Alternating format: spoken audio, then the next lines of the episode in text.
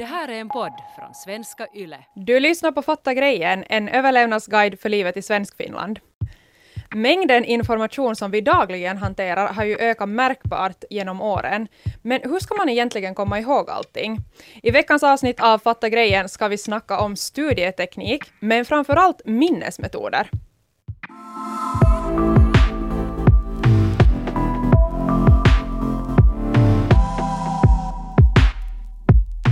Axel, idag så ska vi ju snacka om minnesmetoder, för hur ska man egentligen komma ihåg all den information som vi dagligen möter? Nå, jag ska göra ett experiment på dig. Det tar en stund, men lyssna. Okej. Okay. Du ska gå på bio. Du står utanför bion. Men då du ska gå in så står Putin i dörren och bara blockerar vägen. Men du har en limsaburk i din hand, men den är inte fylld med limsa, den är fylld med lönnsirap och du kastar den där lönnsirapsburken på Putin. Och det gör honom helt klibbig så att han inte kan liksom röra sig korrekt, så du kan smyga förbi honom. Du är inne på bion och Musse Pigg står där och säljer biljetter. Och han, han ger ut vattenglas åt folk också. Du funderar så här, vad fan, vattenglas på en bio, det är ju skitkonstigt, jag vill ha läsk. Lyckligtvis har han delat ut de här vattenglasen för mitt i allt kommer en drake flygande, en eldsprutande drake och bara liksom flamar ner alltihopa och sätter allting, uh, allt bara brinner. Men tack vare de här vattenglasen så kan man släcka, släcka branden och det, det är liksom lugnt. Så, nåja, du går fram mot biosalongen och uh, biljettkontrollanten som står där vid dörren så har en jättestor kaffekopp i handen. Så stor så att du liksom inte, du försöker sträcka dig över den där kaffekoppen och räckas med biljetten, men det går inte. Det går bara inte, du räcks inte fram. Och så ser du liksom i, i kaffe hur det liksom börjar bildas ringar i, i kaffe och du funderar vad, vad är det som skakar till här nu? Och mitt i allt kommer en känguru hoppande och landar i kaffekoppen och det skvättar kaffe överallt. Och i det här tumultet så passar du bara på att gå in i biosalongen. Och du letar efter din plats där i biosalongen, det är ganska tomt. Men eh, på din plats där du sitter så sitter det en indian. Okej, okay, du tänker sådär, uh, varför är det en indian här? Får man ens tänka eller säga indian år 2021 eller borde man säga någonting annat? En massa tankar rör sig i ditt huvud, men den här indianen viskar i ditt öra att jag är en agent, att jag måste sitta här på den här platsen. Och du tänker så här, okej, okay, whatever, jag väljer en annan plats, det är ganska tomt här. Då börjar reklamfilmerna på bion. Och det är Borat, du vet Borat, den här mannen med mustasch från filmerna. Han är där och gör en reklam om någon sorts alger som du ska käka som ger en massa hälsoeffekter. Okej, okay, vad, vad i helvete har jag svamlat runt nu? Det jag har gjort är att jag har lärt dig, och du kommer att minnas det här, världens tio största länder till ytan i ordningsföljd. Börjandes med det största och så neråt. Vem stod i dörren utanför bion? Putin. Mm. Putin representerar mm. förstås Ryssland. Du hade någonting i handen som du kastade på Putin. Vad var det i burken? Mm, det var lönnsirap. Yes, lönnsirap. Förstås Kanada. Kanada har mycket lönnor. Det är därifrån sånt kommer. Mm. Typ. Musse Piggvist var det som var bil mm, han kom sålde biljetter. Ja. Yep. Mm. Uh, representerar förstås USA, eh, Disney, sådär, inte vet jag. Filmindustri, det kan representera en massa saker. Ja. Sen kom det någonting flygande genom uh, foajén, eller vad vi ska kalla det.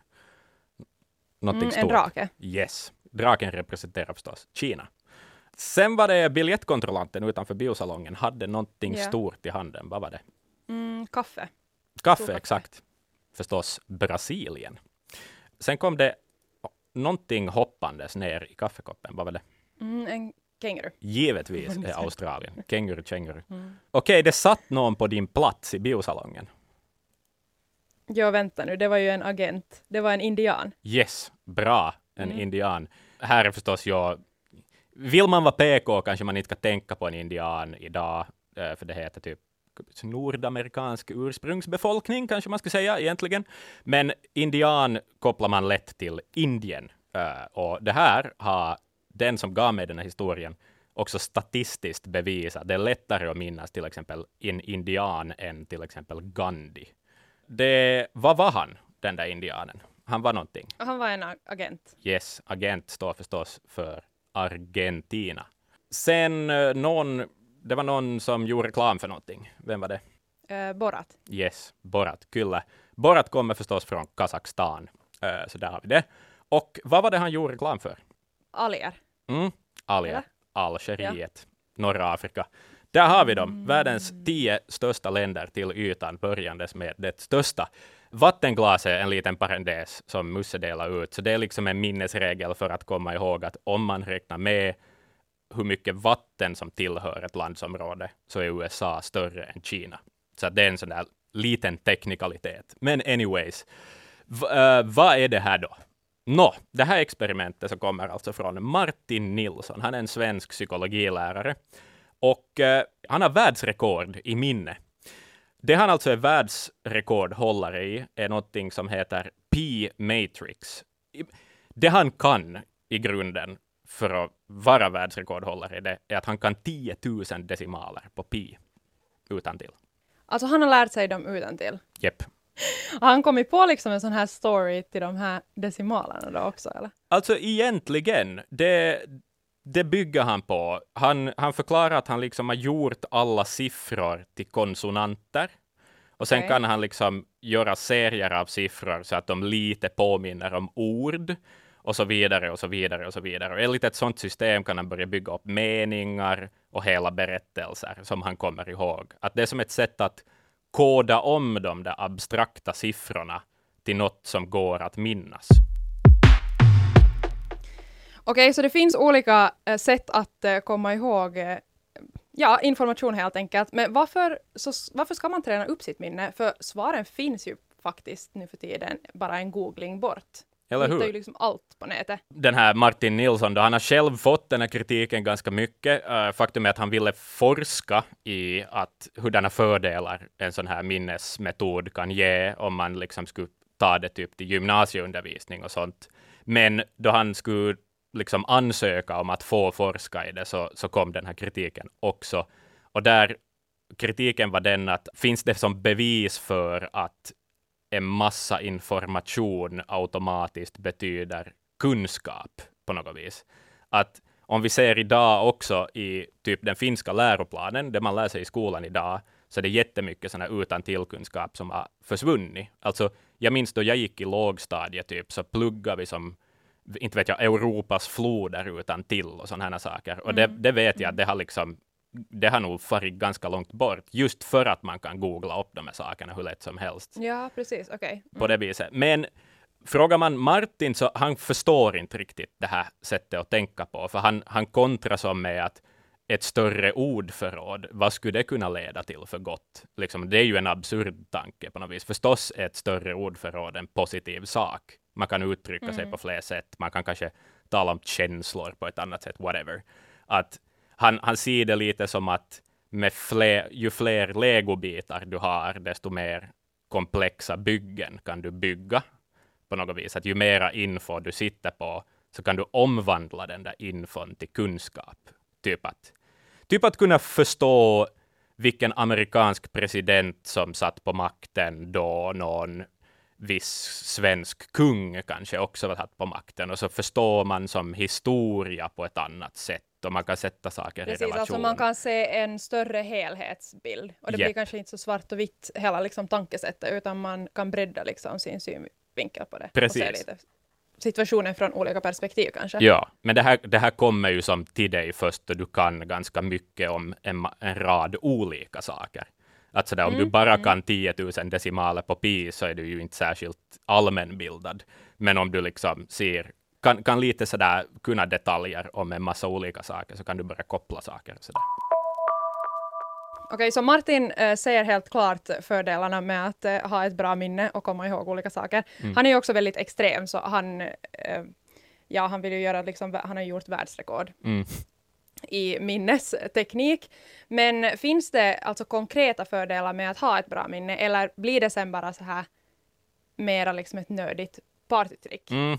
No, det finns ju no, några saker som han nämnde, var till exempel så här, en vardaglig sak som att komma ihåg ett tal. Om du någon gång behöver hålla ett tal eller något framförande eller vad som helst. Så att där kan det vara jättebra och, och liksom bygga upp det där som du har skrivit då, eller någonting, att, att som internalisera det på något sätt. Eh, lite andra grejer han drar alltså kurser i minnesteknik också på, en, på den där gymnasieskolan där han jobbar. Och där berättar han om en elev han hade haft som lärde sig hela köplagen i Sverige utan till. Det är, åt, det är över 80 paragrafer. Och han, han ville då bli jurist uh, sen då han studerar vidare. Och en sån sak, sådär, om du är jurist och kan lagstiftningen utan till så är det kanske lättare att hitta vet du, den text du behöver i ett visst fall, då, eller vad som helst. Det där är nu förstås ett mm. jättespecifikt exempel, men språk och grammatikregler och sånt var en annan sak han nämnde. Men det ska också sägas att det finns forskning som motbevisar vad man tidigare har trott om minne, att, att ett gott minne, just sån här utan tillkunskap, på något vis skulle leda till ett, att man är allmänt mer intelligent.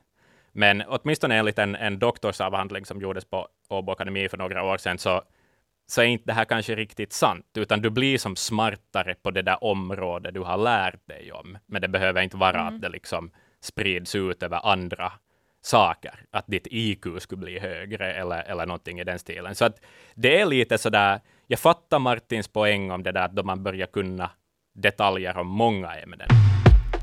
Ja, så vi har ju varit inne på att, äh, att skapa en liksom, historia eller en ramsa kan vara en bra minnesteknik. Men många lär ju sig, till exempel när, vet du, när man pluggar till ett prov, mm. så äh, lär man sig massa information några dagar innan provet och sen när, när man har skrivit det så bara försvinner liksom, all information, man kommer som inte ihåg någonting mera. Eh, men hur ska man faktiskt liksom få saker att fastna? No, det är som Martin hävdar att, att liksom målsättningar är ditt minnes största fiende. Att okay. ofta liksom, provet blir ju målet, att jag ska lära mig det här på grund av mm. det där mm. provet. Och sen då provet är gjort, så typ städa som hjärnan undan den där onödiga kunskapen, för den är liksom redo för något nytt. Så att han liknade lite vid att sådär, inte vet jag, ditt skrivbord på jobbet på en fredag, så kanske du vill städa undan och göra det fint och snyggt så att det liksom, du får börja på ett tomt blad på måndag morgon. Men han mm. sa att, sådär, att egentligen borde man aldrig göra det, för att det liksom, det tar bort, det avslutar kreativiteten på något vis. Om du alltid är mitt i en process, att du aldrig avslutar dina processer, så är du som inne i det och hjärnan håller på att bearbeta det sådär i smyg på något vis utan att du ens tänker på det för att du är inne i den där grejen. Så att mm, på något vis att förlänga det eller försöka tänka på att det här är ändå bildning jag kan ha nytta av någon gång senare eller vet du, upprätthålla det på något sätt så, så kan vara ett sätt att minnas det längre. För annars är det ju jävla onödigt. Jag vet också liksom, hur många tentor har man inte skrivit och lärt sig att kämpa och sen minns man inte ett jävla skräp efteråt och då ska man ändå vara utbildad. Vet du?